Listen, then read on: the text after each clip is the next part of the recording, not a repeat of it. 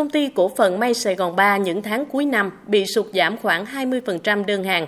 Doanh nghiệp này dự báo trong quý 1 năm 2023 sản xuất sẽ chỉ ở mức 70% năng lực. Tuy nhiên, công ty vẫn duy trì việc làm ổn định cho hơn 3.000 lao động, chỉ cho một vài bộ phận sản xuất, công nhân tạm thời không làm việc vào ngày thứ Bảy. Công ty cổ phần quốc tế Phong Phú có hơn 17.000 lao động đang làm việc ở 10 nhà máy, cũng duy trì ổn định nguồn lao động trong tình hình khó khăn. Trước đây, doanh nghiệp lập kế hoạch sản xuất từ 6 tháng hoặc nhiều hơn, thì nay linh hoạt từng tháng, thậm chí từng tuần để hoạt động không bị gián đoạn.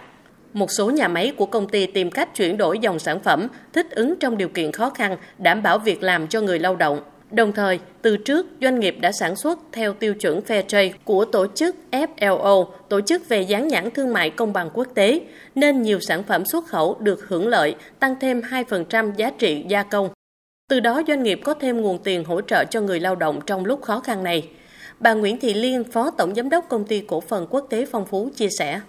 Nó góp phần để làm cho mình giữ vững được cái đội ngũ lao động và nó cũng là cái chính sách ưu đãi cho người lao động. Tại toàn bộ cái tiền fair trade đó doanh nghiệp không được phép sử dụng và chỉ là sử dụng cho người lao động thôi. 2023 thì dự báo vẫn còn rất là khó khăn mình muốn là mình duy trì lại sản xuất, mình duy trì lượng lao động thì bây giờ tất cả mọi cái là phải linh hoạt chuyển đổi dòng hàng. Ông Phạm Xuân Hồng, Chủ tịch Hội May Theo Đan Thành phố Hồ Chí Minh cho biết thêm. Các doanh nghiệp dệt may đó cũng cố gắng tìm kiếm thêm những đơn hàng gọi là đơn hàng phụ để có thể hỗ trợ thêm trong kế hoạch sản xuất của mình để duy trì cái thời gian sản xuất cho anh chị em công nhân. Có thể đó nhiều doanh nghiệp phải nghỉ bớt ngày trong tuần hoặc là bớt giờ trong ngày nhưng vẫn cố gắng duy trì cái sản xuất để có cái thu nhập cho người lao động trước Tết và chuẩn bị cái Tết này doanh nghiệp đều có cái cố gắng dù là à, kế hoạch doanh thu giảm sút vân vân Hiện nay thị trường bất động sản ở thành phố Hồ Chí Minh đang chững lại nên nhiều doanh nghiệp xây dựng cũng rất khó khăn. Công ty Lê Thành giảm nhiều công trình xây dựng, dự án bất động sản nhưng vẫn duy trì công việc ổn định cho hơn 1.500 lao động.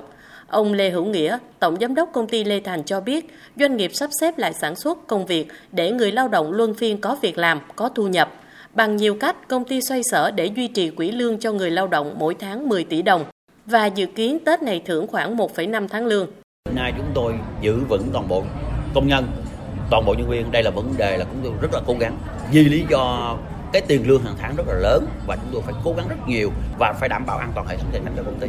Nhưng mà chúng tôi nghĩ rằng là trong trường hợp mà chúng ta phục hồi trở lại nếu mà chúng ta không giữ công nhân không giữ nhân viên họ làm cho mình lâu rồi thì lúc đó chúng ta tìm đâu cho công nhân hay là nhân viên. Trong khi những người này đã quen với chúng ta rồi chúng ta đã đào tạo rồi.